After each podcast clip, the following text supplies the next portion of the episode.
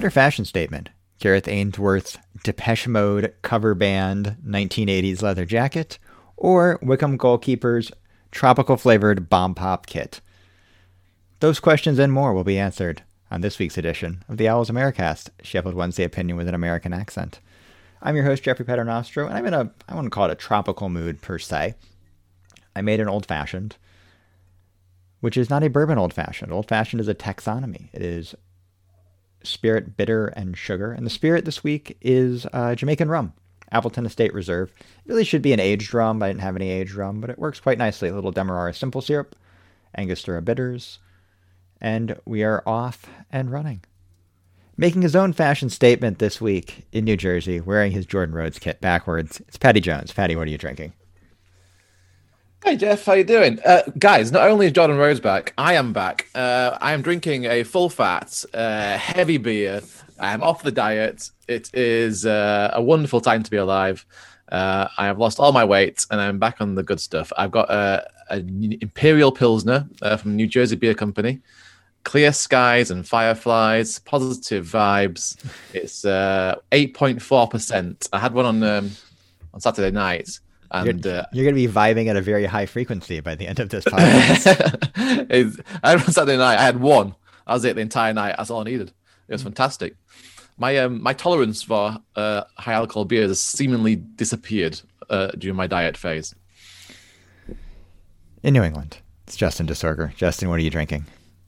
Hey Jeff, good to see you. Um, so I am drinking a Harpoon uh, brewery, a kind of well-known Boston brewery their Mike's Pastry Cannoli Stout. Mm. Brewed with lactose, uh, cocoa nibs, vanilla, cannoli shells, and uh, natural flavors added. 7.3% alcohol. So I did this for two reasons. One, because I was looking for a stout the other day, and this caught my eye. Um, I figured I would give it a try. It's, I guess, like most of my beer reviews on here, it's fine nothing that nothing I'm that. Not big uh, on the uh, lactose, like out. the pastry stouts and the milkshake IPAs. Yeah, it's not my well, favorite thing so in the world. It's just it's a Boston thing, and mm-hmm. it's the big Boston thing. Everybody loves to come and go to the North End and get Mike's pastry cannolis, but the people who know mm. go to modern pastry, and that's the type of shit that will have you rolling in Hanover Street fist fighting with some people who get pretty worked up about their Boston cannoli. At the end of this uh, season, we're going to do a, a, kind of cut up of all uh, Justin's beer reviews. it's just going to be, it's fine. My friend got it in me. I hate, I don't like it. Leave the podcast, take the cannoli. Here's the agenda. we'll review the Millwall and Wycombe games. We'll do some more manager odds. And then we will preview another freaking two fixture week. We'll start with the Millwall review. Uh, not so good. Wednesday lost 4 1.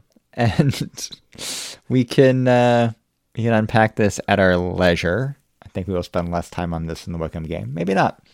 Uh, I am doing my talking point is praise then grumble. I praised Neil Thompson's team selection and subs last week. I have a little bit bone to pick. When I saw there was only one change at Millwall for the third game in a week, I was a little worried the team might get a little leggy. And sure enough, in the second half, they got a little leggy. And then the substitutions didn't like I think it might have gone that way anyway, but I didn't really like the like the way he sort of changed the the shape of the squad, and we seemed to get even less defensively organized for the last half hour or forty minutes, trying to hold on to something. And I don't know, the two goals to go two one and three one were a little fluky in their own way, but also felt like they were coming. So I don't know what to do with that. Yeah, um, I agree, Jeff. Uh, I, I, feel like um, we, regardless of the substitutions, uh, we would have probably lost that second half. I anyway. mean, there's only so much you can do with squad rotation with some of the injuries they're dealing with again too. But I think you needed to, as we saw in the Wycombe game, just get some fresh legs, freshen up the formation a little bit, and you get a better result. Granted, Wycombe not quite as good as Millwall. Not that Millwall I thought were particularly impressive.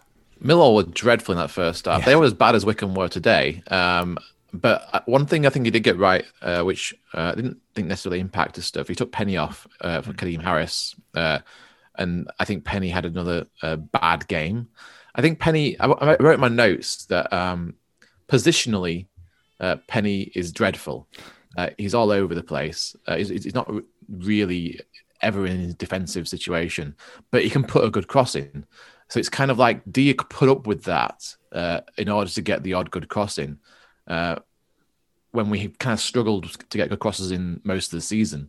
Now you can fast forward to Wycombe's game today and say, "Hey, that's bullshit." Because we had some good crosses of the ball uh, that game, but we have struggled with that kind of left side crossing most of the season. So I do understand his positives, Penney, but what he gives us going forward, he's he's one of the worst left-sided defensive uh, players we've got. Um, so Urhoghide and Hutchinson, uh, in some respects, had to cover quite a lot for him on that left-hand side.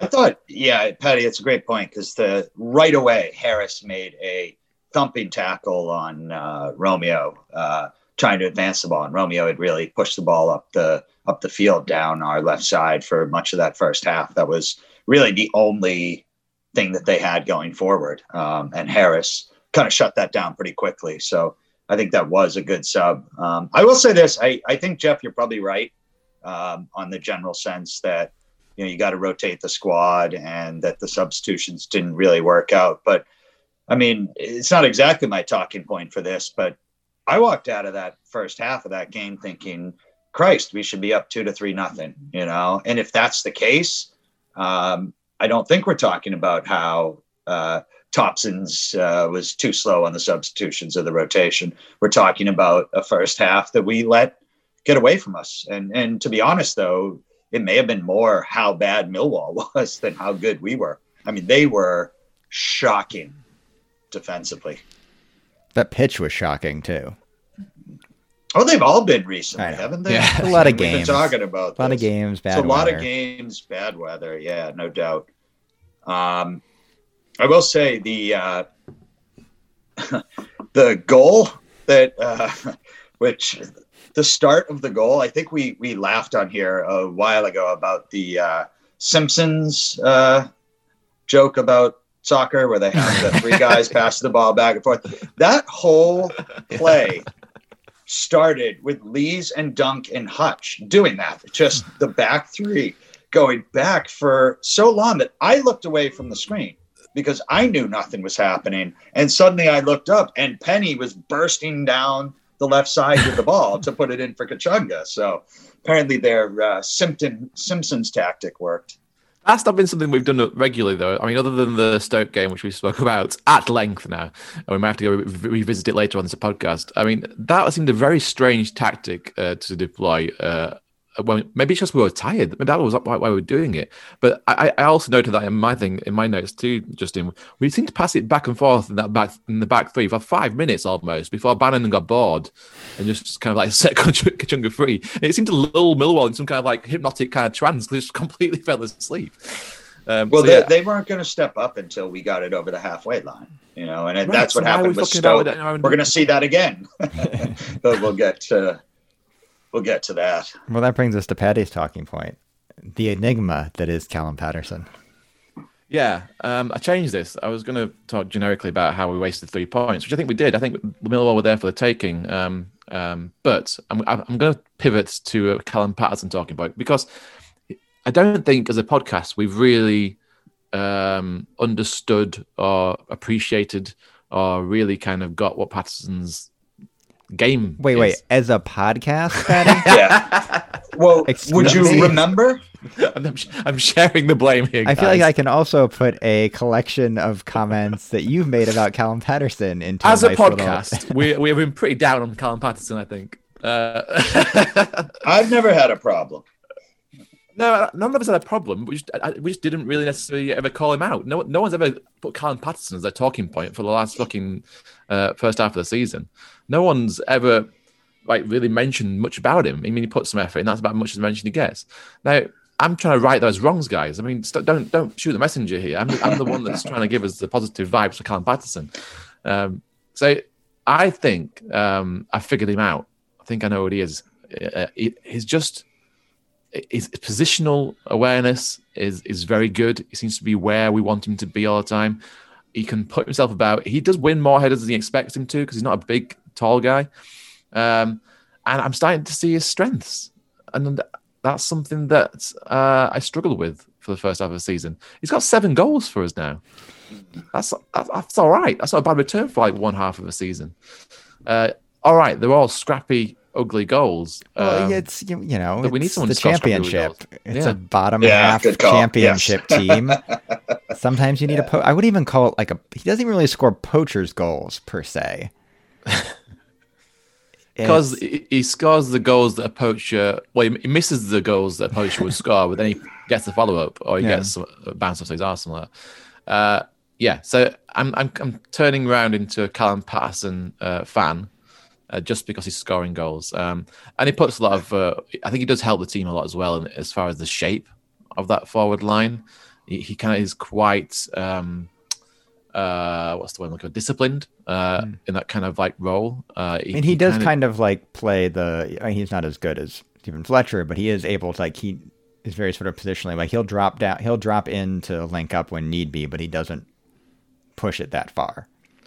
Right, and I also think a lot of workers off the ball, just just annoying defenders. Mm-hmm. He's a, he's a he's a big unit, and it must knacker him out. Constantly have to fight with him the entire time. He doesn't always win the ball, but he'll give them a tussle, and I like that about him. He's he's not a fantastic player. He's one of those players that will go down in like a Wednesday if he stays sticks around for another year or so, uh, and he continues in this vein.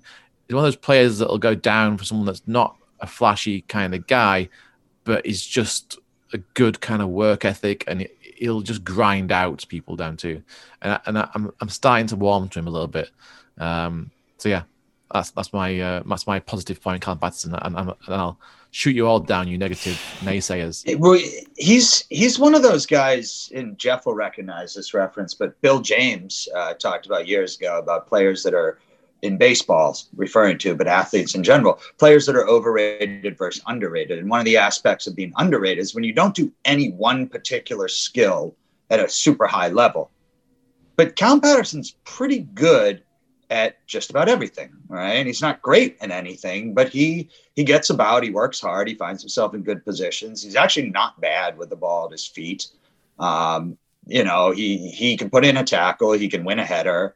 Like th- there's a lot of things that he does very solidly, but nothing that stands out. And I think that gets lost in a sport where, you know, everybody freaks out over somebody's 30 yard uh, thunder bastard. Well, he almost had one against somebody who does Wycombe. yes.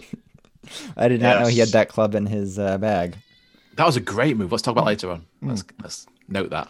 We'll move from the striker to the goalkeeper. And Justin's talking point, my bad, Westy. Yeah, I'm actually going to shorten that up real quick because I should have done something else as my talking point. I'm going to do that on the fly. But Hmm. I have been um, kind of publicly anti Keiren Westwood for the last few years. Uh, not You're that I say he was the dislike best. him. He was the best player on the pitch in a four-one loss, which he was.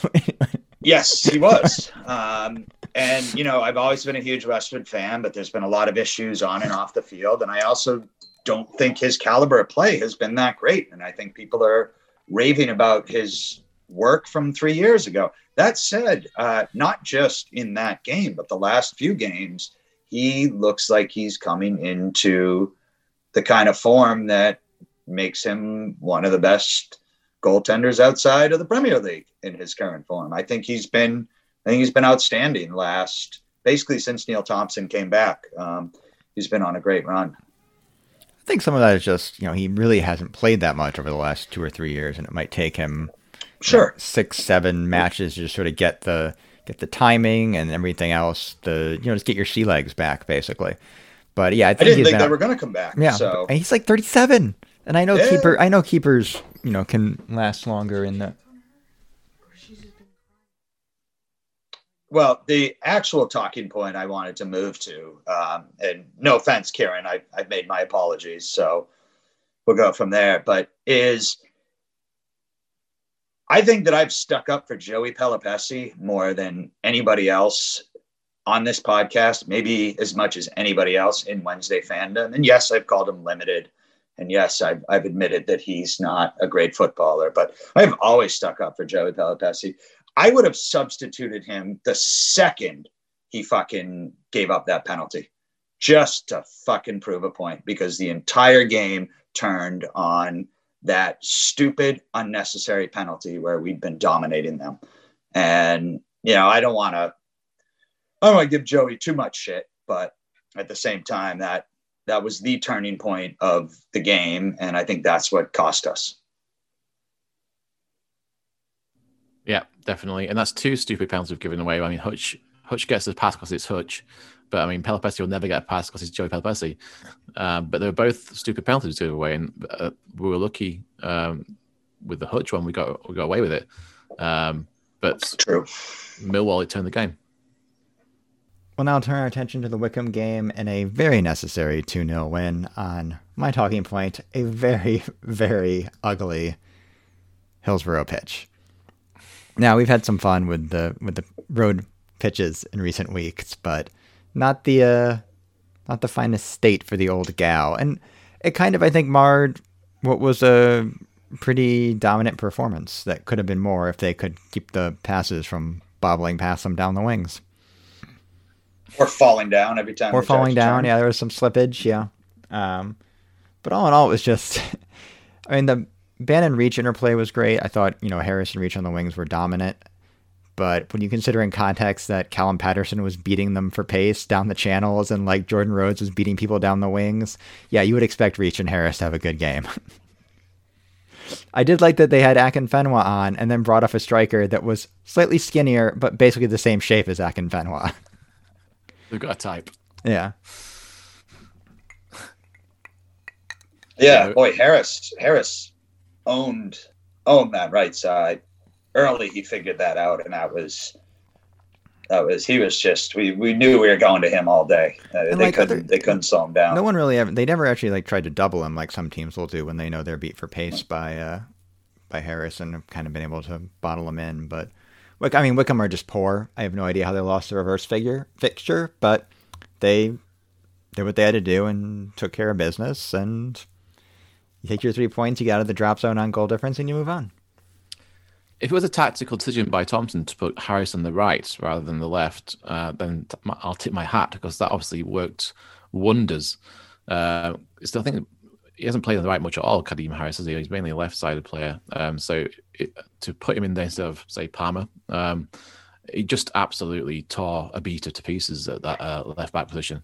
Uh, not once did he get anywhere near him, and for once, uh, I was saying to Justin off off uh, offline that uh, his delivery was good too. Now that might be because he had so much more time than usually does. yeah, yeah. Uh, but a couple of times he, he whipped it in, and uh, uh, it was either back deep to the back post or straight onto uh, Rhodes or Parsons' head. Uh, he was just he looked unstoppable. And now, how much of that is down to the left back uh, Wycombe compared to uh, his talent? But I think maybe a rest over the last few weeks here and there might have helped him as well. So I'm hopeful that um, Harris is going back to his best after today's performance. And some confidence from Bournemouth, right? Uh, a small yeah. but legitimate contribution with that perfect cross. Definitely. Also back to his best. Paddy's talking point: the new Jordan Rhodes. The new and improved, or maybe just replaced Jordan Rhodes. Uh, we had we had a little minute to talk about this beforehand, me and Justin, as uh, Jeff was uh, tending to his baby. Um, and we noticed it. One more thing. So first of all, I, I think that um, what we saw, um, what we've seen over the past few games from Jordan Rhodes has been much better, right? So we commented, I think, a few games ago before he scored the goal against Bournemouth, one before that, um, where he came on and he just looked more physical. He was winning the balls, he was laying the ball off. He just looked like a much stronger, more confident player. And that was the little cameo he gave us. Then obviously he scored the winner against Bournemouth with that fantastic header from Kadeem Harris's cross. But today, uh, he got a full 90 minutes, or not full minutes. He got he got a start at least, um, and we saw a different kind of Jordan Rhodes. He uh, had an untucked shirt, which uh, edgy. Ooh. Uh, he's got he's growing his beard out quite a little bit. He's, uh, he's growing his hair a little bit, but more like coiffured. He just looks like um, a man on a mission. Uh, but then Justin threw something at me which uh, I didn't notice at the time, but actually maybe this is even more suspect. Is that he used to have his fingers taped, Jordan Rhodes. Uh, usually his ring, his ring finger on his left side, and sometimes he does them both taped together. Justin pointed it out, and we didn't notice that today. So is that a big gimme that this might not be the same person that we signed four years ago? I know people in the uh, New York Trotting Dolphins hand. WhatsApp have pointed out he does look fitter and faster now. Right. Are we going to start a new thing called JN on? We can start. we can start a conspiracy theorist forum that John Rhodes is. He was In pressing well today. He he was getting up on it. He was Like I getting said, up th- on it. where has this been for four years? This is this is not like him. This this is. Well, he got over his finger injury. his, four, his battle with his four. It's like for four years. He's had that finger taped up for the last ten years of his career, and maybe that uh, tucking in his shirt has really restricted his movement. He's untucked it. He's freed his fingers, and my oh my, what an! Hey, isn't it isn't it nice to see though? Like we have all always rooted for Jordan Rhodes since Huddersfield, Black, but like whatever, wherever he Plymouth. I don't even remember where he first appeared, but like we have all rooted for him, and we all wanted him on the team, and him coming in and not working out has been horribly just sad. Like I can't, you can't even get mad at him. It's just sad that it hasn't worked out. So also very to see him financially have inconvenient. success- Oh, horribly, horribly so, Joe. Good call. But like that hat trick against Forest was that was one of my favorite things I've seen over the last three, four seasons. That that was awesome. And and to see the form he's in, not only is it good for the team, it just it feels good, you know. I know there's been some like uh, consternation that he's just doing it for his next contract or whatever. Like, fine, if he scores goals and keeps Yes. the team up this year, go wherever you want, make whatever money you want. You know, Give Hail and- rolling hail and farewell. contract every year for us. Great. Yeah. I think I said last week that uh, we signed him to uh, to obviously score the goals to get us to promotion, and if he ends up being the person that saves us from relegation, I'm fine with that. it'd be very Wednesday. Yeah. Um, but yeah, um, whether it's actually Jordan Rhodes or Jordan Rhodes R O A D Z, uh, I'm fine as long as he scores those uh, those goals for us. Justin's talking point. Nice to win the game you're supposed to. Yeah, I thought we just we we are there, there's not a lot of teams we can say that we're better than them, right? Hmm. Not in this division in any No. case. And we're better than Wycombe and we should beat Wycombe. And I I, I thought credit to Wycombe, um, you know, they they play. You know, I've seen them um saw them televised against somebody about a month ago too. And like they come out and they try and they, you know, for the first 10 minutes, you could argue they were the better team, but at the They same had- time, there was no.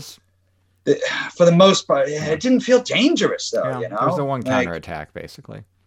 yes, they they probably should have finished that, and that maybe even could have been a penalty. I guess other people seem more confident in that than me, but you know, it wasn't overall. You know, Wycombe had a couple stretches, but it was really nice to see us be the better team and then actually be the better team. I also do want to give a shout out here to Osaze Urhoghide just leaning on Akinfenwa for every cross that came in, just trying to put his whole 20 year old frame To Push the mountain up of the hill. just like, yeah, if they call a penalty, they call a penalty, but he's not getting anywhere near this cross, if I could help it. I will say the one header where he's literally like doing the full on like collar and elbow WWE tie up, and Akinfenwa is still able to head it is pretty impressive. I just like watching Akinfenwa play, uh, even though He seems to got bigger. He's like twice. He's like so. He's so big. It, it is I mean, he's is he forty? Like That's, yeah, I think he was. you know, you you start hitting this age, but it just it goes it goes quick. You goes don't more, take care rec- of more that. rectangular. Yeah. Yeah, he's a big boy. Can I give a uh, can I give a quick shout to uh, Liam Shaw? That thought it was really no, nice. he was quite to- good. Yeah.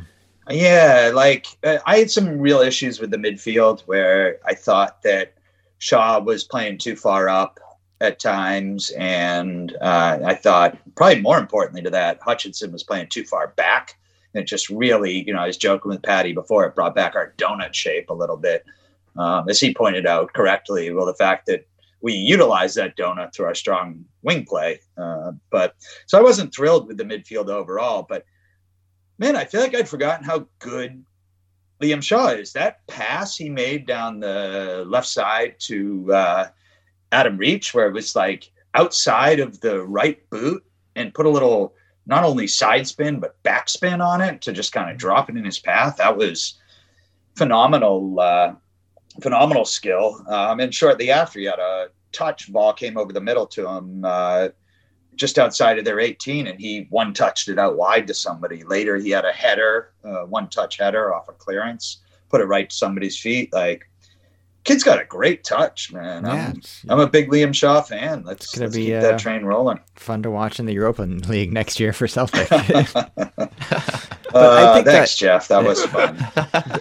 it's funny because he basically was a like for like substitution for Joey Pelupessy, and we sort of talk about Pelupessy sort of being anonymous in a bad way. I think Shaw was almost anonymous in a good way. Like you really like you noticed everything that he did, but you like until you'd mentioned it. Like I remember watching the game, like, oh, Shaw's playing a really good game, but he's just that sort of perfect pivot engine at the base of the midfield. Yeah, I would have liked to have been more involved. I think, like, I say, that that move down the left that he set off with the outside of his right boot um, was a beautiful move. Uh, we touched on it earlier on. It That didn't really need kinda- to be though. Was the thing like Bannan and Bannan, Reach, and Harris were interplaying.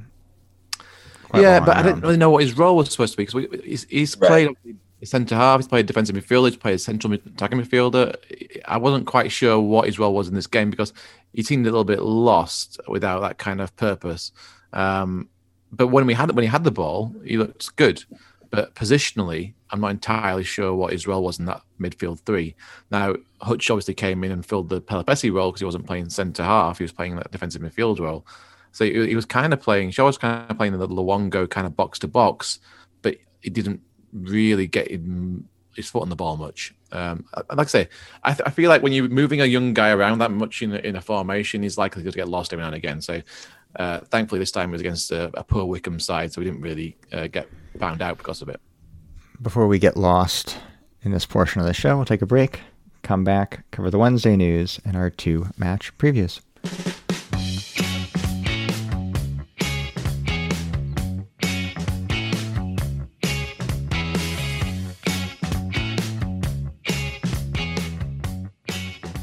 Now it's time for some Wednesday news. Callum Paterson, Player of the Month. I think it was one of the seven players we mentioned last week, Fatty. I'm sure we didn't because we so underappreciate Callum Paterson in this podcast, as you all know. Uh, but yeah, actually it took me by surprise. I know I'm the only one that's not really um, paying much attention to Callum Paterson, hence my groveling apology earlier on. Um, but I get it. I get Yeah. why he was voted man of the match. I think I said that it should be Bannan because he was consistent last week. Um, but yeah, fair. I'm fine with that. I think it was a. I think we had, had a lot of good team performances. Yeah. Uh, in January, um, so it's hard to crown one player, but I'm fine with that. Yeah. We also got Oh, uh, he had five goals or four goals. yeah, I mean, Really? All right. Yeah. See, you just kind of Yeah. Moses passed without really making much attention to himself. I mean, the only thing attention grabbing there is his nickname, apparently. Horse. Uh, yeah, we're getting the horse emoji the rest of the season. Nah, if he does anything, man, there's no doubt. uh, from the horse to a horse's ass, perhaps. Uh, so there's been more details revealed about Eric Alonso leaving the club, if he was ever actually involved with the club. It's unclear. Uh, Chansiri came out and said that he was actually fronting a takeover bid from a group of Indonesian investors. The ah, the fucking championship, man. I don't, I don't even know what to do with this. Like, yes. I, I, I'm just gonna say bullshit because, I mean, this guy, as I said before on the podcast, he's the guy that's DMing people on social media saying he's a shareholder and all this bullshit on Instagram. Uh, saying that he's been trying to convince Chansiri to do the right thing. He's currying favor with the fans, and maybe it was all meant to lead up to this. Maybe that's why he was hoping to get to uh, this kind of bid for the club. Uh, but it just strikes me as a fucking lying chancer who wants some social media fame. It, it- always always seems to come off with me. He doesn't seem to have much to back up any of the claims he's had. I've seen a number of tweets on uh, online about uh, him and his links to other clubs, and people have reached out to those clubs to ask him what position he plays a part in in their club, and they've all said he has no, they have no idea who he is. It just seems a complete and utter, like I don't know, douchebag. I- I'm not quite sure what else to say to him. Um, Is he And- just a grifter? Is that his Yeah. whole like backstory? Just floating around? He's the equivalent of that guy that got into all those photos of Man United players and like World Cup teams and stuff like that. He's, he's that kind of annoying douchebag that is now bothering our club. And uh, God help us if he actually gets some money to uh, to buy Chansiri, but it doesn't seem like he's got any of this cash that he claimed to have. So And you know, honestly, devil you know in this case. Like, say what you will about the chairman, Yeah. but he seems more accountable than a group of mysterious, anonymous, possibly fictional Indonesian investors. and the guy Yeah, that just wants to call. DM people on Twitter. Yeah. Yeah. So yeah, fuck Alonso. if that's not clear.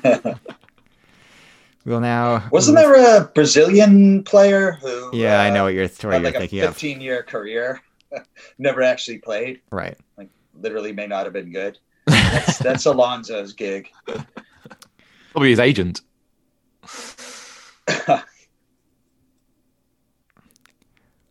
We'll move from Indonesian investors to dispatches from Bulgarian soccer.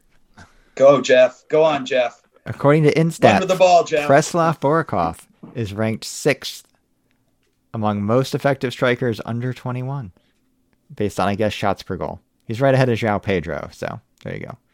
Uh, unsurprisingly, the number one player on this list is Erling Haaland, who has 3.4 shots per goal, which is pretty ludicrous when you think about it.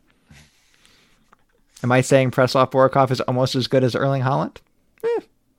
I, I, I can't account for any interpretation listeners might make from that statement. Let's just say that you're an original Preslav Borukov stan. Yeah. So when he becomes like True. the next Ibrahimovic, we were there. The podcast were there. Remember, we were, we were a group. guys. Whatever one of us says, whatever one of us says, we all represent the podcast. Six goals and 14 appearances for Arda this year, by the way. Was was that stat age related though? Under I- I, 21. believe it was under 21. Yeah. I mean, hey, I, we all heard about him coming in. He had these raw tools, and Mm. then he didn't really do anything. So 99.9% of us sold him out. But Jeff, I'm, I'm rooting for this, bud. I am. I mean, I'm just glad we had some news to talk about this week because it's pretty quiet other than Preslav Borukov being ra- ranked the sixth most effective striker. Uh, and Eric Alonso being crazy. There was Oh, a. I, I- time I of will add. Uh, we were we were very close to getting dispatches from Czechos. Uh, sorry, be careful here. From Czech Republic soccer, because apparently he was uh, linked. uh, Wednesday fans will appreciate this. From at Schumann's coup on Twitter, which seems legitimate. Transfer news: Arda striker Preslav Borukov, who spent a few years at Sheffield Wednesday's academy, is reportedly on the verge of joining Czech side Slovan Liberec. Borukov is in the Czech is already in the Czech Republic, expecting his medical, with both teams having already agreed to the move. So, like Ben Marshall, still waiting for the medical there. Has he trying to force his own move? Like uh, he's got in the car and drove there himself? I don't know.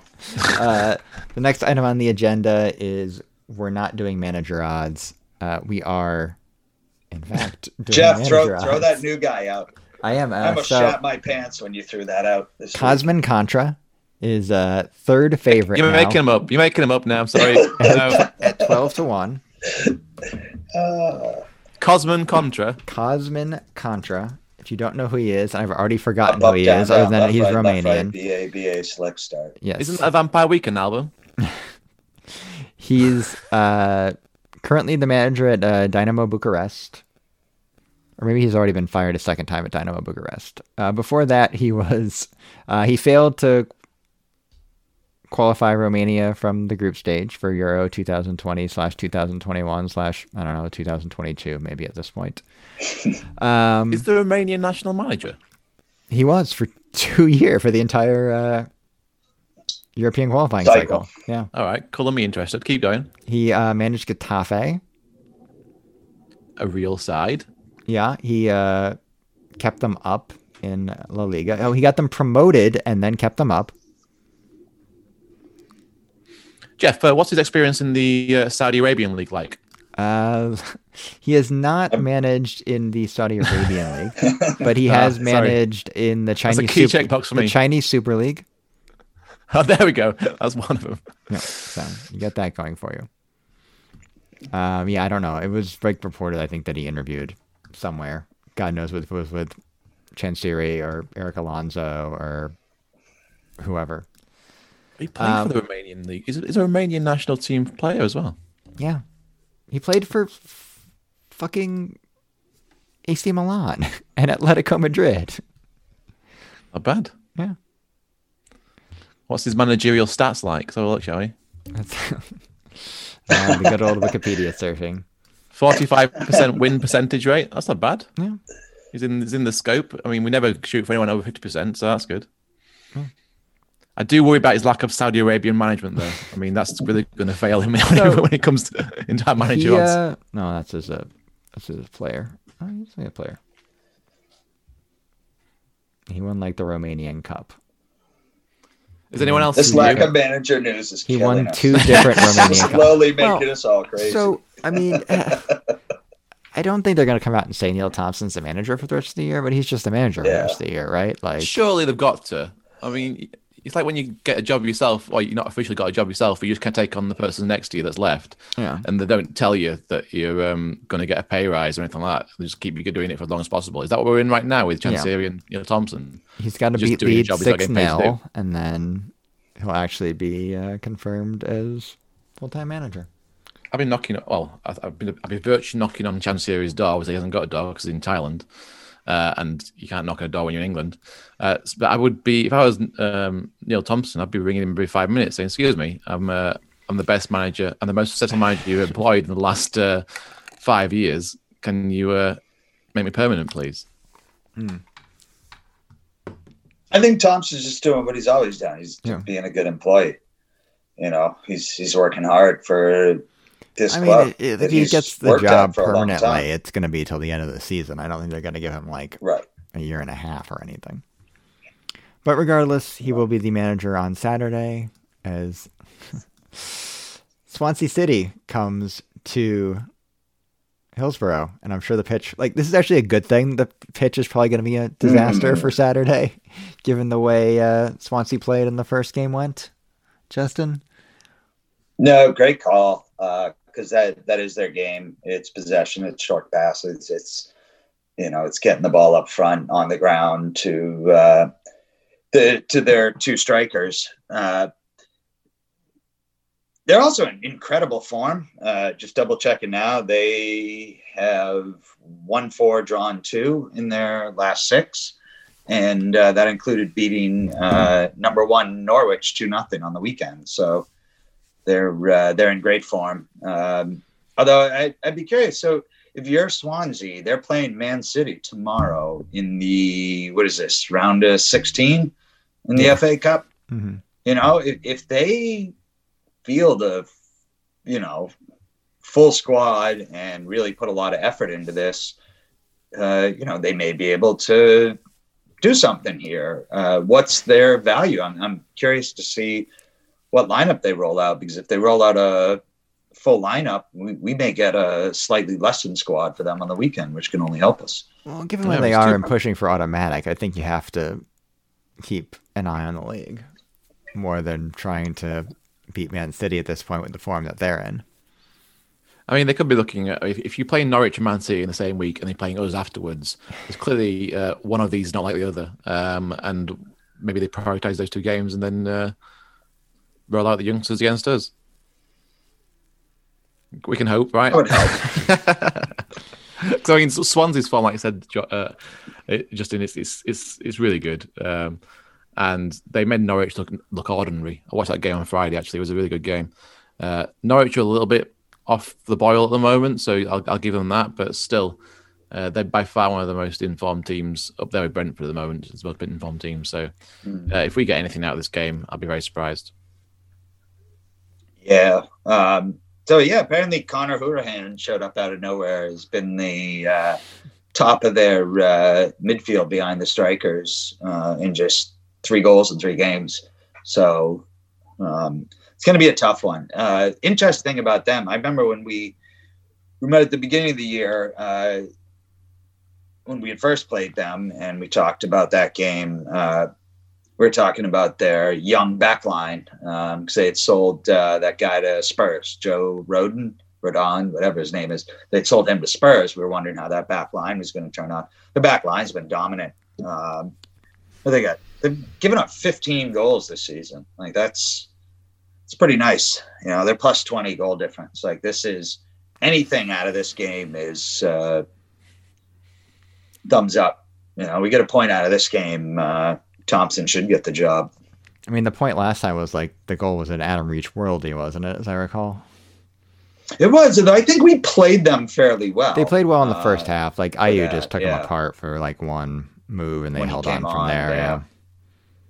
I mean, they've signed well, a lot of. Um, they had a good transfer window too. I mean, as well as against Conor Hourihane, they got those two American guys. There's it, um, obviously Jordan Morris from Seattle, who's a very good striker in MLS, um, and they got is it Arriola, the other guy from DC United. Oh, did they end up getting him, Paul Arriola? Yeah, yeah. No, he's good. I don't know where I don't know where Morris would play. Like he's I, playing as like, like a striker against Norwich. I mean, he is he is uh, is technically a bit of a winger sometimes. Seattle, isn't right. To the back, his pace kind of like lends that. But I feel like his best position is centre forward. Uh, and he almost oh. got a goal against Norwich too. Um, but yeah, they've oh, good for him. They've done some really good um, uh, signings this, this January transfer window. By far, probably the best of all of the Championship clubs in my eyes. Um, Arriola is a right midfielder from DC. Um, mm-hmm. And and uh, U.S. national team. He's he's put in. He's got a bunch of caps. Yeah, um, and obviously, so uh, he's, uh, in transfermarket.com, Jordan Morris is classed as a left winger, but I, have seen him play both left wing and as a centre forward. Either way, yeah. you've got someone who bags goals and is fast as hell. Um, I think he's a good. Talking about Jordan Morris or Jordan Rhodes? Jordan.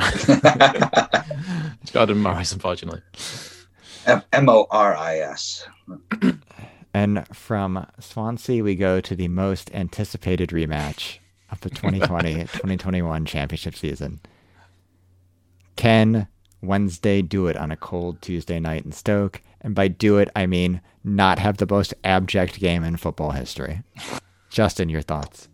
Yes, because they already had the most abject game in football history. So there's no way they're beating that. They're in much better form right now. They don't have Tony Pulis. Again, reminder, people, we we put up an expected goals of 0.14.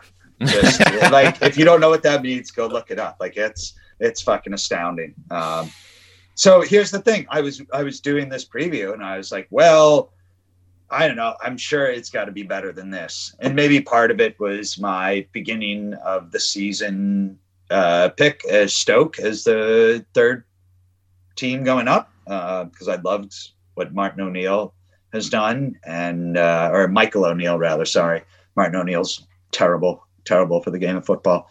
Uh, but Michael O'Neill was. I mean, to be mistaken, you would you would be forgiven for thinking that the first game was managed by Martin O'Neill versus Tony Pulis. So it, it would have dropped Stokes 0.53 expected goals, much lower. Yes, Jeff, good call though. Uh, yeah, I like Michael O'Neill. He finished really well with them last year. They're fucking awful and they're super fucking boring.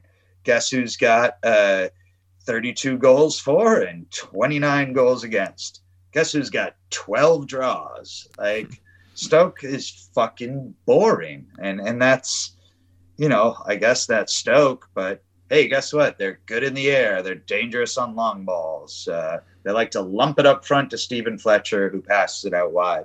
Now they had Tyrese Campbell, we talked about last time, uh, who at the time we played them had uh, six goals, five assists, and was tearing the league up.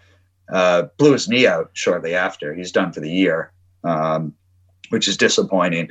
And their other big striker or attacker is Nick Powell, who uh, has been out with a hammy injury. So he may be back in time for our game. But uh, Jeff, just because I think that you are the one who appreciates this, do you have the uh, do you have the preview open by any chance? You're giving me far, far too much credit, Justin. But I, give, I do have the WhatsApp page open so I can. Uh, I appreciate that. I just want you to start with the section I've labeled key players. Oh just yes, start yes, reading yeah, the names. I just want to see. I want to. I want the world to hear your response to mm, seeing the names my, of these uh... players that are on Stoke City. Which this tells me what this game is going to be. I know I have to find it. Oh well, Oh, Point yeah, sorry. right? There's like multiple Google Docs in here. All right. well, you said Tyrese Campbell, who's already out for the year. yeah. Nick Powell, who's also been out with a hamstring, may or may not be in. But I think what you're talking about, what you really want here is uh, Steven Fletcher, Yes. James McLean, Yes. John Obi Mikel, Oh yeah. Sam Clucas, Oh, Sam Clucas, Sam Mor- Lucas. Thank you, Jeff. Morgan I'm worried, Fox, I'm worried that Justin's getting off on these championship legends. James Chester, Danny Batth. How old is Danny Batth at this point? I think Danny Batth's just been 32 forever, so that's why. Joe Allen, Lee Gregory, and Sam Vokes. Lee, yes. Joe Allen, Lee Gregory, and Sam Brooks. I mean, Joe Allen, man. How long's that dude been around this league? And he's always good, but how old is he now? Is he, It's just- is I assume in the he's, class I, the- I assume he's the also been Stoke Pirlo 32 something like that? forever. Everyone on this team is 32, I'm pretty sure, at Stoke.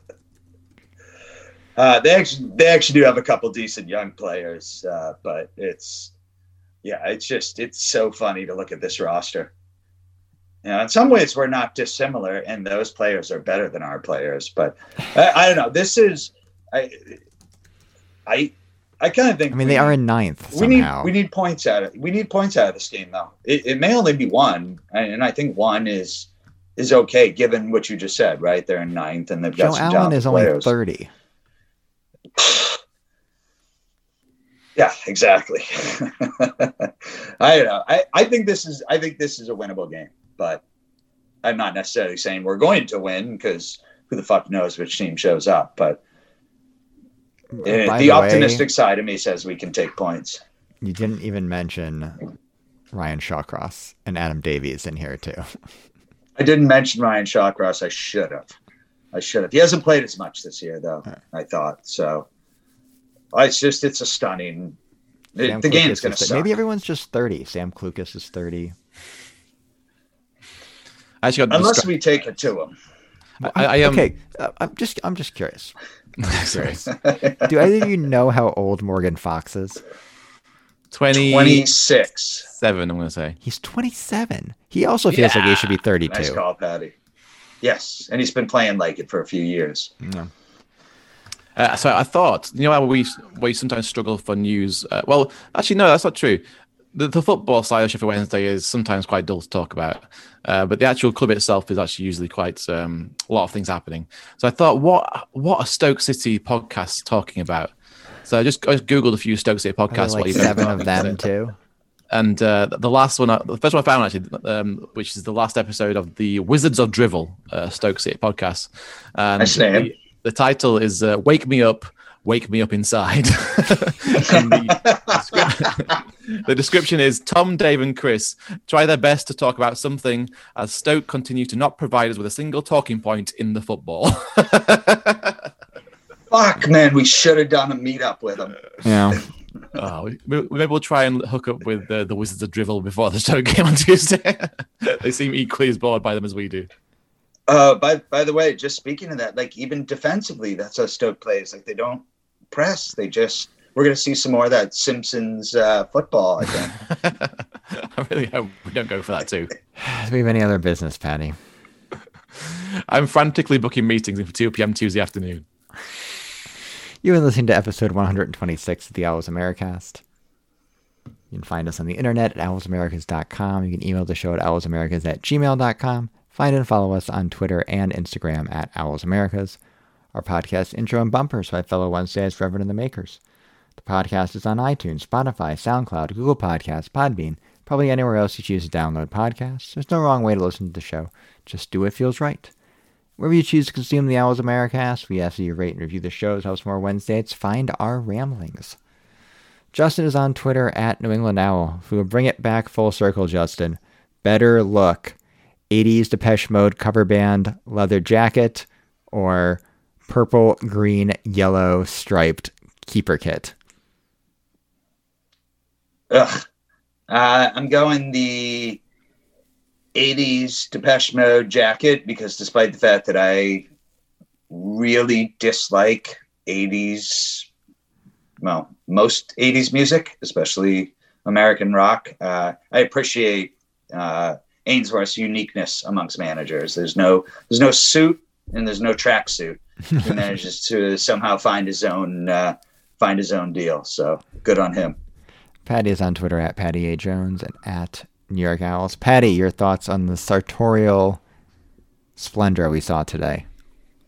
I, I love um, Ainsworth. I think he's a great character, so I'm all in for the leather jacket look that he was rocking today. Even though he seems to have dyed his hair a little bit red, kind of like as a kind of very all- ginger. all- yeah, what all aging rockers tend to do. Um, he's gone a little bit kind of uh, bronzy, um, but I'm all for that. I mean, he's uh, he's a great character, so fair play to him.